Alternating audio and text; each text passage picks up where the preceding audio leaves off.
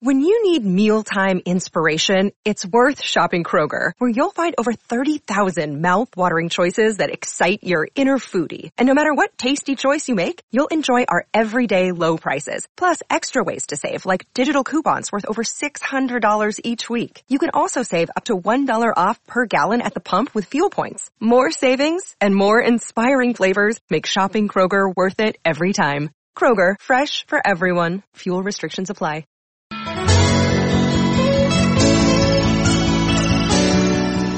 Everybody, this is Evan Lazar and you are listening to the Patriots Beat podcast powered by the CLNS Media Podcast Network and I am joined as always my, with my partner in crime, Alex Barth from 98.5. Alex, another week, another quarterback carousel rumor or rumors, I should say. Sounds to me like the Philadelphia Eagles asking price for Carson Wentz is so astronomical at the moment that it's holding up that entire trade negotiation. So that domino hasn't fallen yet.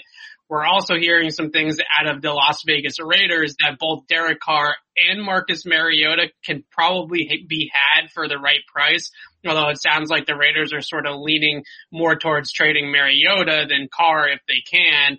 But where do you stand on those Vegas quarterbacks? And I think we've talked a lot about Derek Carr. So Mariota in particular, uh, you know me, I, I love me some Mariota. Yeah, I just, I'm not giving up anything of quality for those guys. I'm not going to hit that asking price because the worst thing you can be in the NFL is seven and nine without a quarterback, right? And that's where the Patriots are right now. But you can actually, I, so I've been saying that, that seven and nine without a quarterback. And I've been saying that well before the Patriots got in the spot. I've been saying that for years. The only thing that's worse than that is to be seven and nine in the NFL without a quarterback and without a first round pick. And it's like, I get it. I know you're into Mariota. There's, there's things people see in Carr. Obviously we know if you manage to fix Wentz, whatever team trades for him, we know what the upside is. You potentially get an MVP caliber quarterback. But the flip side of that is there's a reason these guys are available. Sure. And it's because they haven't been effective in, in recent years or in some cases ever in their careers. And their reputation at this point is just based off of hype. So if you make that move and it doesn't pan out, which quarterback is difficult with any of these guys, the likelihood is the move doesn't pan out, whether it's Carr, whether it's Mariota, whether it's Wentz. The likelihood is you're getting the same guy that you saw in 2020, right? Or for Mariota back with the Titans because he really didn't play in 2020. Do you want to give up a first round pick and put yourself in that situation where then you're paying this guy a ton of money? You don't have the draft capital to get his replacement. You don't have the, the salary cap to go back and get him help if he, if and when he struggles. I just, I can't get fired up about it. And then yes, you have the Watsons and I don't know what this Russell Wilson thing is. Yeah, that just, that that just in a second. sounds like somebody twisting some words and getting creative to get in on the, the quarterback smoke. But, you know, the Dak Prescott's, I've said it a number of times on the show. If Dak Prescott's out there, I give him a blank check. But Right. the guys that we're realistically talking about, Wentz, Carr, Mariota, if you want to put Garoppolo in there, if you want to put Kirk Cousins in there, there's a reason these guys are available. Okay. And I'm just, look, would I trade a second round pick for Marcus Mariota? Yeah, you, you can talk to me about that. I think now we're in, we're having a conversation. Am I going to give up one first, let alone two for Mariota, Carr, Wentz? No, I'm not. Cause you're just going to end up stepping backwards. You think you're getting creative. You think you're getting this veteran quarterback you can fix. Quality veteran quarterbacks don't become available. How many times have I said this? There's one guy in the last 10 years who truly became available. And it's the one the Patriots let go. Who was like actually a quality quarterback. Watson maybe, but he might not even be available. Cause supposedly Houston doesn't want to trade him, which good for them. So yeah, I can't, I can't get excited about it. I can't. I don't get how anybody can. You're going to get excited to give up two years worth of draft capital for a guy that got beat out by Ryan Tannehill in a very simple offense in Tennessee? Well, that, that's, Where's the jazz there? that, that's the question though, is right now we're er, so early on in this process that everybody is asking for the moon, right? The, the Eagles are expecting to get a Matthew Stafford like return for Carson Wentz and most teams are hearing that call and you're hearing a dial tone real fast, right? Just saying absolutely Right. not. This is absurd. That's definitely not going to happen for Carson Wentz based off of what we saw last year, based off of the contract. So right now, teams like the Raiders, teams like the Eagles, are asking for the moon for their quarterback. So the question is, is can a team like the Patriots who are never desperate and never jump at the first move and never are over aggressive necessarily in the market, slow play this to the point where maybe come eh, you get into free agency a little bit, maybe you get into the draft a little bit, and we're opening day two and the Patriots end up flipping one of their second or third round picks for Marcus Mariota because the Raiders are all in on Derek Carr. They drafted a wide receiver again or whatever. I don't, I don't know exactly what the formula would be, but all I'm getting at is that that price could easily come down. And, and I think you have to wait it out to a point where maybe that price will come down. And, and I just want to mention why I like Mariota a little bit for the Pats. And it, first off, it's kind of is similar to that Ryan Tannehill situation with Tennessee where you get the former top 10 pick that didn't really work out with his first team. And then you hope to tap into that potential and tap into that talent. And those types of guys don't grow on trees. They don't come available every single day. It's hard to get them in the draft, obviously. And the Patriots know at 15 they're going to struggle to move up to get a guy like that in the draft.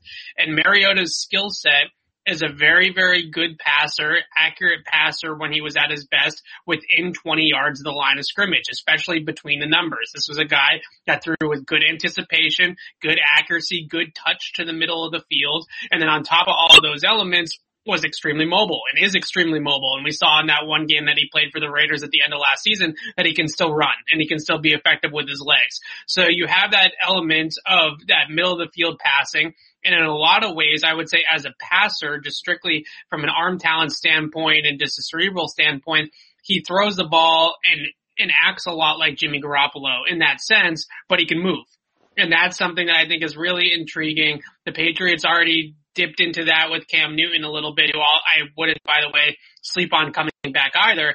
But with Mariota, I, I think that you have that sort of double edged potential of, okay, you can run some of the package stuff that you did with Cam Newton, some of the quarterback design runs, some of the read option plays, but more so you have a more accurate and consistent throw over the football where you like to attack the defense because the Patriots are not a team that wants to stress outside the numbers throws down the field. You know, that, that's not their offense. So I think Mariota can thrive in their offense and can run around a little bit and, and use his legs too. So that is an intriguing quality. And really with the Tennessee Titans, it was his confidence that waned, right? This is a guy that was a second overall pick in the draft. The team brings in Ryan Tannehill, another top 10 pick. And we saw it even in the start of camp when we were all down there for Titans Patriots joint practices that that, that off season, that season going in, they were very, very close. And at times it definitely looked like Ryan Tannehill was the better quarterback down there that week of practice.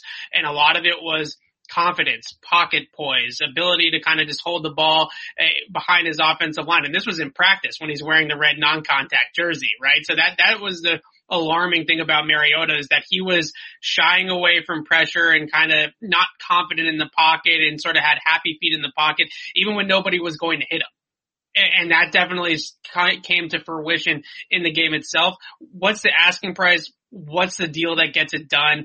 I think a second round pick is as rich as it could possibly get. Maybe the Patriots could get him for, now they would never do this because we've talked about this before, that they're not going to trade that Brady pick and make one player into the Brady pick because of the pressure on it. But maybe they could use one of their compensatory picks in the draft that they're going to get from Brady and Kyle Van Noy and Jamie Collins, which is basically just a free draft pick because the losses in free agency to move for Mariota. And I don't think if you make that move, the only move that you make. I think that's one move that you make and maybe you get a young guy in here as well to kind of stack on top of him and hopefully out of those two players you come out of camp with a solid starting quarterback.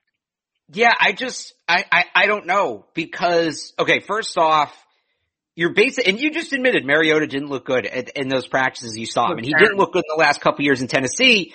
You're basically saying you're willing to ignore all of that for half of one game as a backup last season. And, and, also, and I, I, I know football is a, Titans. You know, it's not just it's not just what he was doing last year with the Raiders as a backup. I think a lot of it also is the fact that for the first couple of seasons, no, he was not this down, dynamic downfield thrower that created a ton of big plays, but he was an accurate passer, and then the metrics kind of shake that out that he was an above average accurate passer in terms of what he was doing down the field. And, and like I mentioned, his sweet spot is right between the numbers on those, between the numbers anticipatory accurate type of throws that the Patriots like to run, the seams, the crossers, uh, the different style of option routes that maybe you want to run inside the formation. Those are all things that Mariota did really comfortably for the Titans for multiple seasons of starting there. He just didn't have that dynamic arm talent where he was making those wow plays down the field like a Patrick Mahomes or an Aaron Rodgers or something like that. But again, the last couple years, and you mentioned that he kind of lost that confidence with Ryan Tannehill behind him. So if the Patriots take a quarterback in the first round, is he suddenly going to be okay with that, or does he have the mental fortitude to be on a roster and be the starter when there's somebody breathing down his neck? When he's not the unquestioned starter, does he have what it takes for that? And by the way, he struggled with that in Tennessee. Okay, yeah. that's not New England. We saw the conversation last year around Cam and Stidham, especially, especially when we got to November. What happens when he throws two picks? And all of a sudden, he has to hear about Bill being asked, are, we going to Mac Jones? Are we going to Trey Lance? Like, wait, is, is Marcus Mariota your starter? Is he going to be able to handle that? Cause if he couldn't do it in Tennessee with Ryan Tannehill, who by the way, at the time was a joke. Let's not forget that. He's a reclamation a project. Additional seventh round pick for Ryan Tannehill. Part right. of that was the contract was so bad, but yes. So how, if he couldn't handle that, how is he going to handle having Mac Jones or Trey Lance or Justin Fields behind him in New England? I don't right. think so. And again, if, if, if he doesn't, and if you trade for him and you know you can't bring any real competition in, well then Marcus Mariota is your starter. And the, the most recent large scale body of work, which is his last season and a half in Tennessee, wasn't good. So you're giving up a quality draft pick. You're pushing your search for long-term quarterback down the road, all for a guy who, in a game where it's what have you done for me lately? Lately has not been very good. I just I can't get excited about it. If they if it's I don't blame you for not getting excited about it. I think the upside of the move is that Ryan Tannehill formula, though, right? That's but, but that's again every if you want to talk about upside, then we should be talking about Wentz because there's the upside. If you want to right. make this kind of move, you need to trade for Carson Wentz. How much are you going to have to give up for him though? And, and we have to weigh that value, right? Is it, is Carson Wentz that much better than Marcus Mariota? But like, absolutely. Is, is worth it. If we're talking about raw upside, then yes, Carson, like, like I think Marcus Mariota's upside is he's the 10th to 15th best quarterback in the league. He's a serviceable right. starter. Carson Wentz's upside is an MVP. Yeah, we, we know that. Yeah. He's done it. We've seen him do it. And the other thing you talked about just to go back a little bit in terms of the, the Patriots waiting for the prices to come down, you can bet at least one NFL team is going to be stupid. We always talk about waiting for this guy to fall in the draft or waiting for the value to come down on this or will this player actually fetch this or whatever. Somebody's always, there's going to be a GM out there whose job is on the line, who desperately needs a quarterback and needs to do something explosive, needs some fireworks and is going to overpay for one of these guys. and then for Carson Wentz. And the Colts and the Bears are the two front runners for him right now, and they yeah. both make sense. You know, systems that both make sense for him. Obviously, Frank Reich is in Indianapolis, his former quarterbacks coach, and neither one of those teams, not even Frank Reich, who knows Carson Wentz can, how well he can play in the right environment in 2017 when he almost won the MVP. Not even Frank Reich is biting on a first round pick for Carson Wentz. But it's a game of chicken. Like package. But it's a game of chicken. The Eagles don't have to trade him. So, you know, push comes to shove, like nobody's biting on that first round pick right now, but that's how the stuff works. The price, yeah. the price might not go down. It's just a game of chicken. What about uh, these these Russell Wilson rumors? Yeah, I spend too much time on it because it's pie in the sky type of stuff. I think the main thing is is that this is Russell Wilson going through the media and telling the Seattle Seahawks that offensive line has to be a priority for this team in the draft because that's what Jason La Canfora's report said was that Russell Wilson's camp is unhappy with the fact that the Seahawks haven't been able to protect Russell Wilson better. Now, I do want to mention this with Russell Wilson. He has the second longest time to throw in the NFL and he is a scrambling quarterback. Ask Deshaun Watson. It's the same thing, right? You know, those types of guys, they do bring on pressure You know, they, they are hard to block for in pass protection and they are guys that invite pressure a little bit. So if you're going to be that type of quarterback and you're not going to throw in rhythm and on time often and you're going to try to play playground ball and move around in the pocket and do all the things that make Russell Wilson the mag- magician, you have to live with the fact that sometimes you're going to get hit playing like that. So I think on one hand, the Seattle Seahawks can definitely upgrade their offensive line and have struggled for the most part in making that a good line for Russell Wilson. But it's also his style of play that leads to some of those opportunities for other teams to get after him. I, I, I think that this is mostly just Russell Wilson through the media, using the media as a way to say to Seattle, hey, you know, you guys need to get me some help on the offensive line next year or else I am going to be unhappy. But I, I think we're very, very far away from a divorce here. And it's kind of a no-brainer, right? They have a pretty solid roster all the way around, right? They've got good receivers.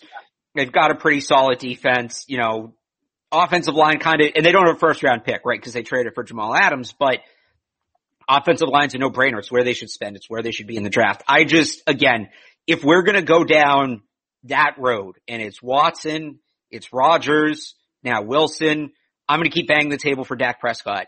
Did you see the Cowboys left him out of their promotional video for the 2021 season? There's no, there's no mention of him in there. Again, he is a free agent. Everybody keeps saying they're going to make it happen or they wouldn't be dumb enough to let a quarterback go. This is Jerry Jones. He is an unpredictable lunatic. Okay. Do not sleep on Dak Pre- and maybe, maybe it's not free agency. Maybe they tag him, he holds out, he demands a trade. Like maybe that's the path. Maybe it's not as simple as signing him, but the one, don't, the one, don't, they have a top 10 pick. Right. They can be the, the conversation for Trey Lance. If they look at Trey Lance and think he can beat Dak Prescott in two or three years, it doesn't make a lot of sense to trade, to, to keep Dak Prescott if they're having this much trouble with the contract. Do not sleep on Dak Prescott. I'm going to keep saying it because if, if this is the conversation you want to have, we're not talking about Watson. He has the no trade clause. He's not coming here. Okay. That one's off the table. Rodgers isn't going anywhere. Wilson, at least this offseason, isn't going anywhere. If you want to go that, you know, yeah, let's really take a swing, that you want to get nuts, let's get nuts. If that's what you want to do, then we're talking about Dak Prescott. That's the guy in that category. I, I can't argue anything that you said. I mean, it still uh, would be blasphemy for me to see a 25 year old franchise quarterback that doesn't seem too unhappy. Maybe the contract negotiations aren't going too well, but I don't think Dak Prescott's unhappy with the situation that the Cowboys have put him in in his career, right? Great offensive talent right. around him. Yeah, he hasn't had the postseason success, but he certainly had the opportunities to be a really good quarterback there in Dallas. And I, I don't think that he's necessarily unhappy with the fact of what they've done for him in terms of team building. Maybe maybe he's unhappy with them in terms of contract. But I, basically, what I'm getting at is this is not a Deshaun Watson situation where he wants out. Yet. Right? It, it, yet. It could get. If they franchise him, especially coming off of that ankle injury, I could totally see him saying, "No, screw it. I want the long term deal. If you're not going to give it to me, find somebody who will." Right. I can totally see that. Right, and I, I think the the thing that you got to look at with Dak is, is a, that franchise tag deadline, which is usually sometime right before free agency in March. Yep, yep. That's going to be a big date. If they don't tag him again, and there is a chance, uh, an even better chance, obviously, at that point that he's going to hit the open market and that he's going to be a free agent. And we're going to talk about in a second a quarterback named Tom Brady, who we thought there was no chance he could play for another team, and here we are. And I think that we have gone throughout the course of NFL history. There are a lot of instances, not necessarily a, a Dak-like situation where he's truly in his prime time. I think maybe Drew Brees is, is kind of the only recent example of a quarterback to move in the prime of his career. And, Drew Brees similarly had that shoulder injury that he was coming off of, just like Dak has this ankle injury that he's coming off of. I think it's a dream scenario. I think that it's a very slim chance of happening, but crazier things have happened in terms of maybe not Dak Prescott coming to New England, but Dak Prescott becoming available and moving this offseason from Dallas to another team. Crazier well, certainly happen. If he does, isn't New England the most logical landing spot? Let's say he becomes a free agent. The question, the question is, is does Dak Prescott want to come to the Patriots? We've had this conversation before. Well, here's the thing. You're going to pay Dak Prescott $35 million a year. Like, how, how are you adding the Amari Cooper and the still, Michael Still 25 million in cap. That first round pick becomes expendable. You know, maybe you move Gilmore. And on top of that, it's an offense he's going to be able to succeed in. Like how many, I'm, I'm not necessarily saying he'd be thrilled ending up in New England, but look at the other quarterback needy teams. Yeah. Where, where, where does he fit better than New England? San Francisco is probably a better schematic fit and they have better weapons for him, but they can't pay him like the Patriots can. Yeah. That's not going to happen. Patriots can give him that blank check and, uh, I, there's going to be a lot of Russell Wilson rumors, but I do agree with you that Dak Prescott is sort of the sneaky one that we probably should, if, if we're going to go there, right? If we're right, that, I'm, I'm, not saying it's going to happen. It's like the Wentz thing before where I'm saying right. we needed to talk about Wentz. That's, if you want to talk about that category of quarterback, it's Wentz. If you want to talk about this category of quarterback, it's Dak. I'm not saying either's going to happen, and I don't want the Wentz one to happen, but this is, if, like, if we're going to be nuts, let's at least be nuts within a, a, a scope of reality. Fair enough. All right. Let, us shout out our sponsors, betonline.ag. BetOnline, the fastest and easiest way to bet on all your sports action. Football might be over, but NBA, college basketball, and the NHL are in full swing. BetOnline even covers awards, TV shows, and reality TV, real-time updated odds, and props almost anything you can imagine. BetOnline has you covered for all the news, scores, and odds is the best way to place your bets and it's free to sign up. Head to the website or use your mobile device to sign up today and receive your 50% welcome bonus on your first deposit. Bet online, your online sportsbook experts don't sit out on the sidelines anymore. Get in on the action. Don't forget to use that promo code CLNS50. That is CLNS50 to receive a 50% welcome bonus. And now it is the time of the show where we talk about Tom Brady and Tom Terrific and all seven of the Super Bowls. And Alex and I are going to sit down and we are going to rank all seven of Tom Brady's Super Bowl victories. But before we do, I want to give our takes on the game itself, Super Bowl 55, the most recent one.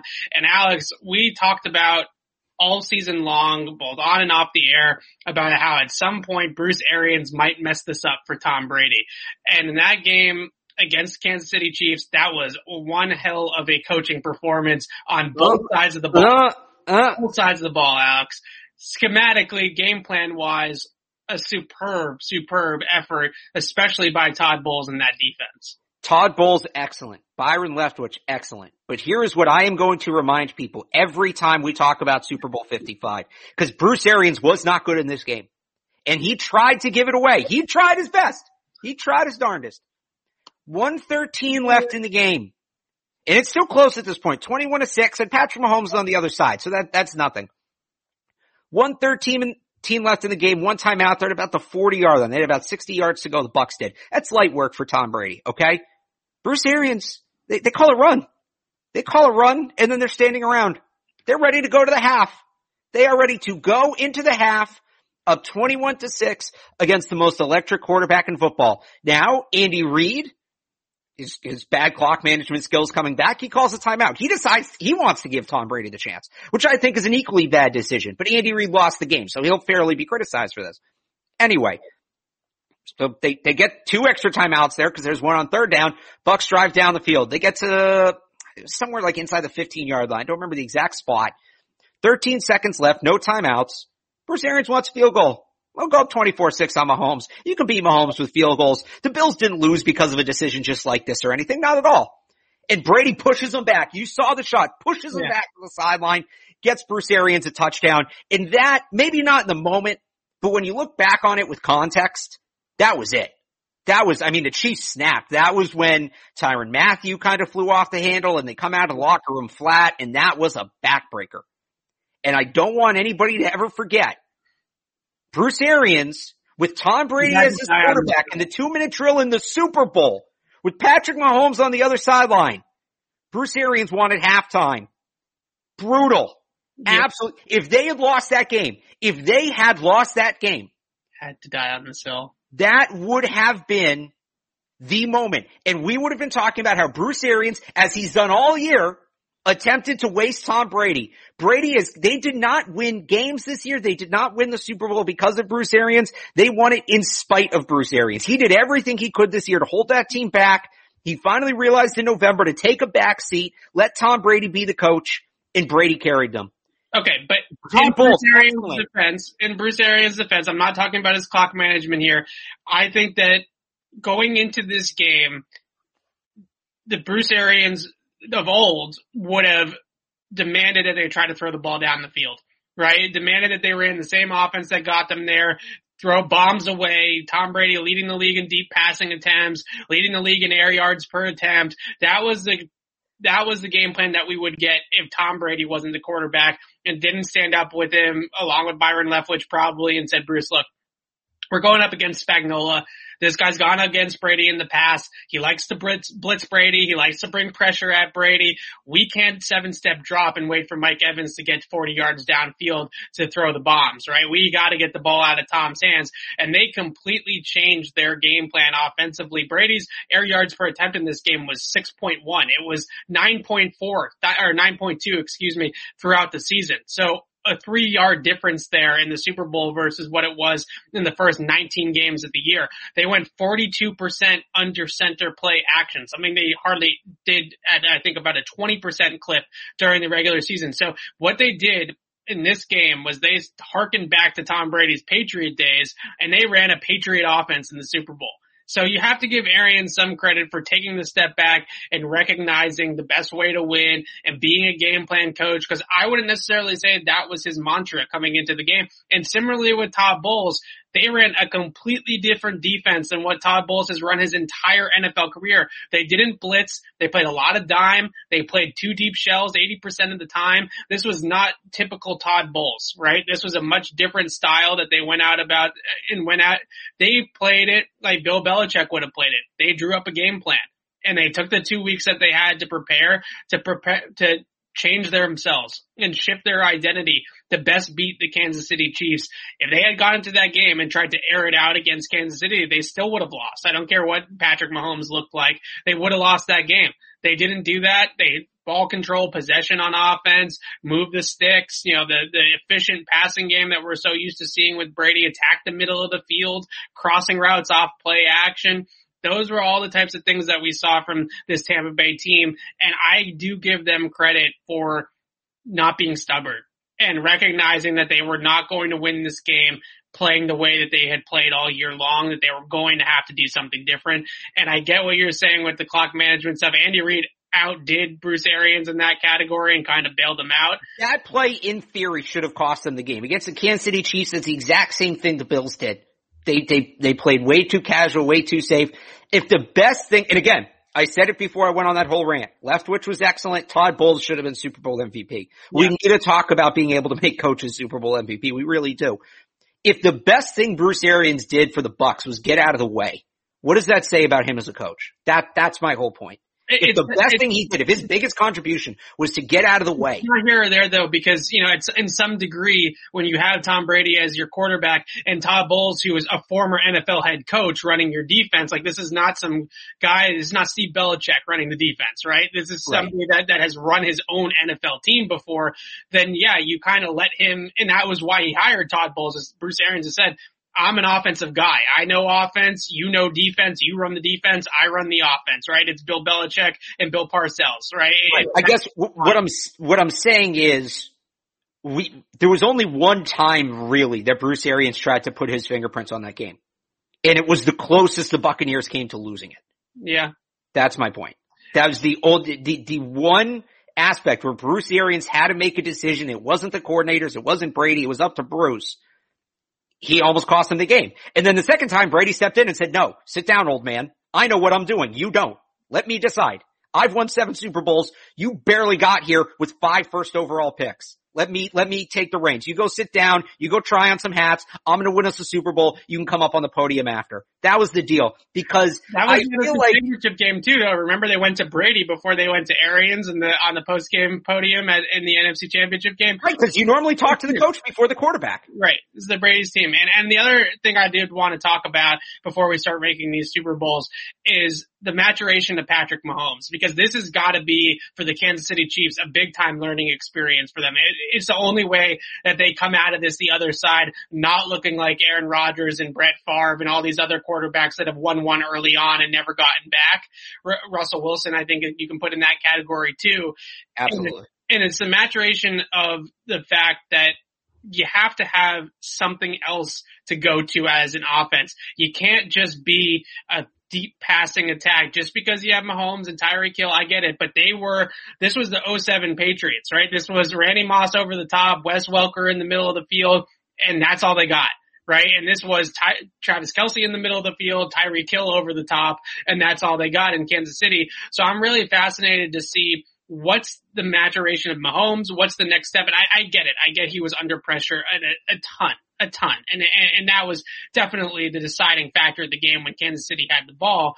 But they tried in the pocket. They tried to throw some screens, but that short, efficient, quick passing game is not there right now for Kansas City. They don't have, they don't have it in their bag and they don't have a great running game in their bag either.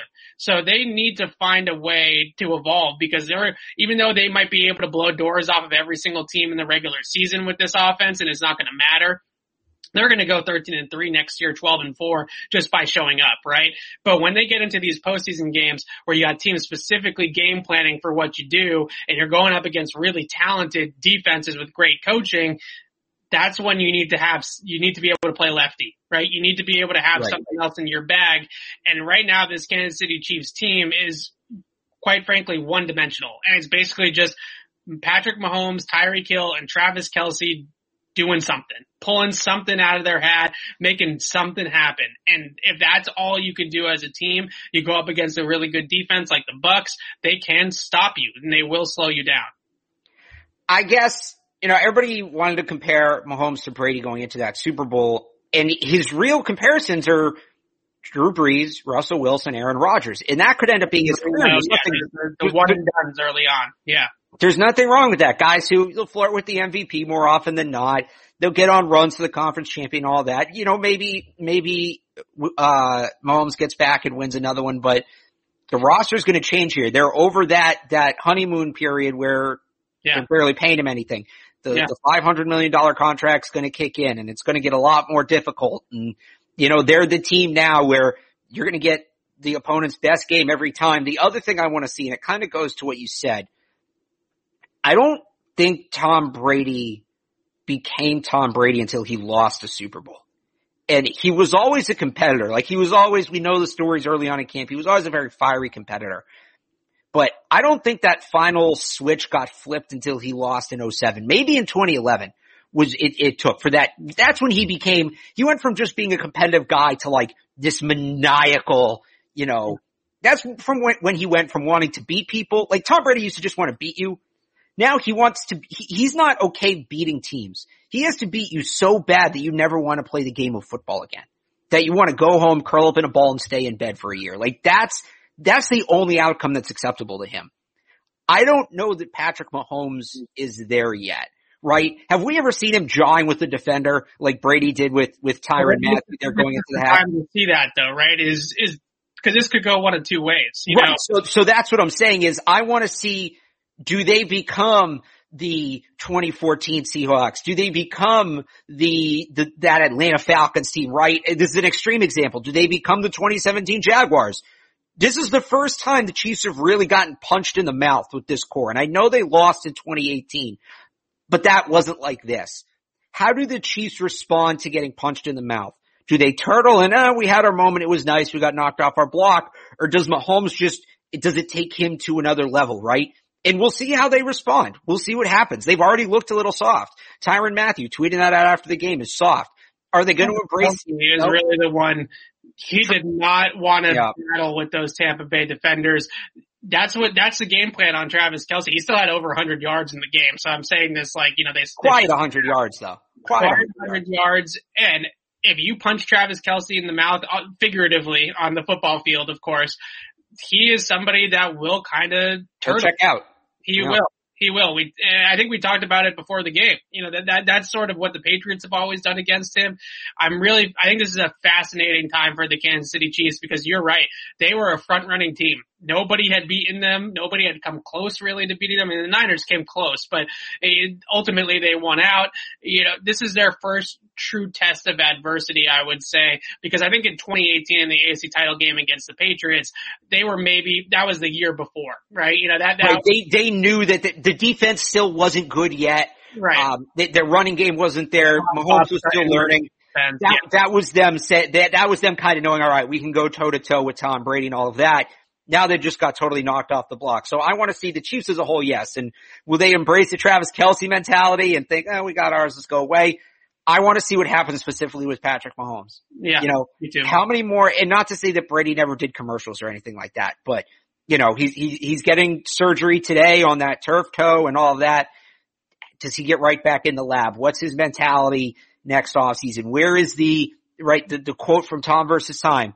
I'm literally sacrificing everything to be better than you. So what are you sacrificing to be better than me?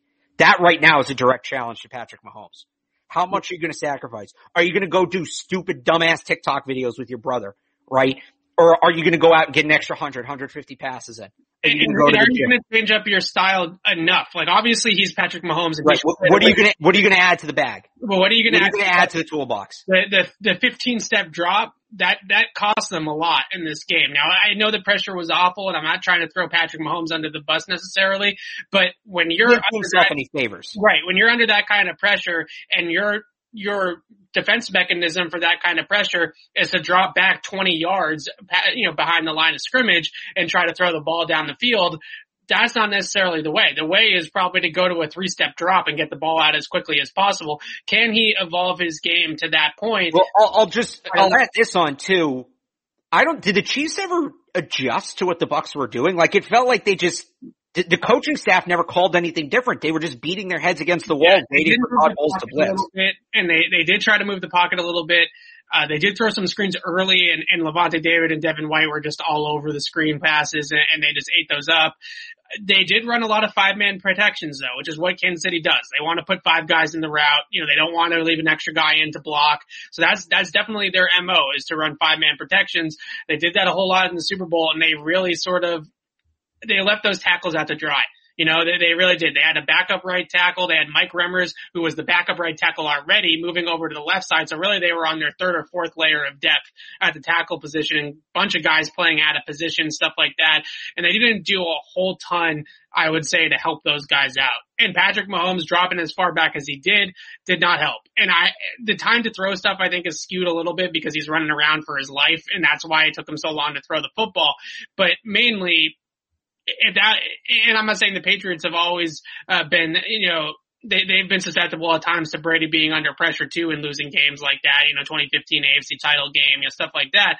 But getting the ball out and setting and dropping back to a comfortable place in the pocket and not always being that, that guy that drops back 10 steps every single time he, he hikes the ball that's definitely going to have to be an adjustment for Mahomes. So let's rank these Super Bowls because we're we're going a little bit long on this yeah. Patrick Mahomes discussion.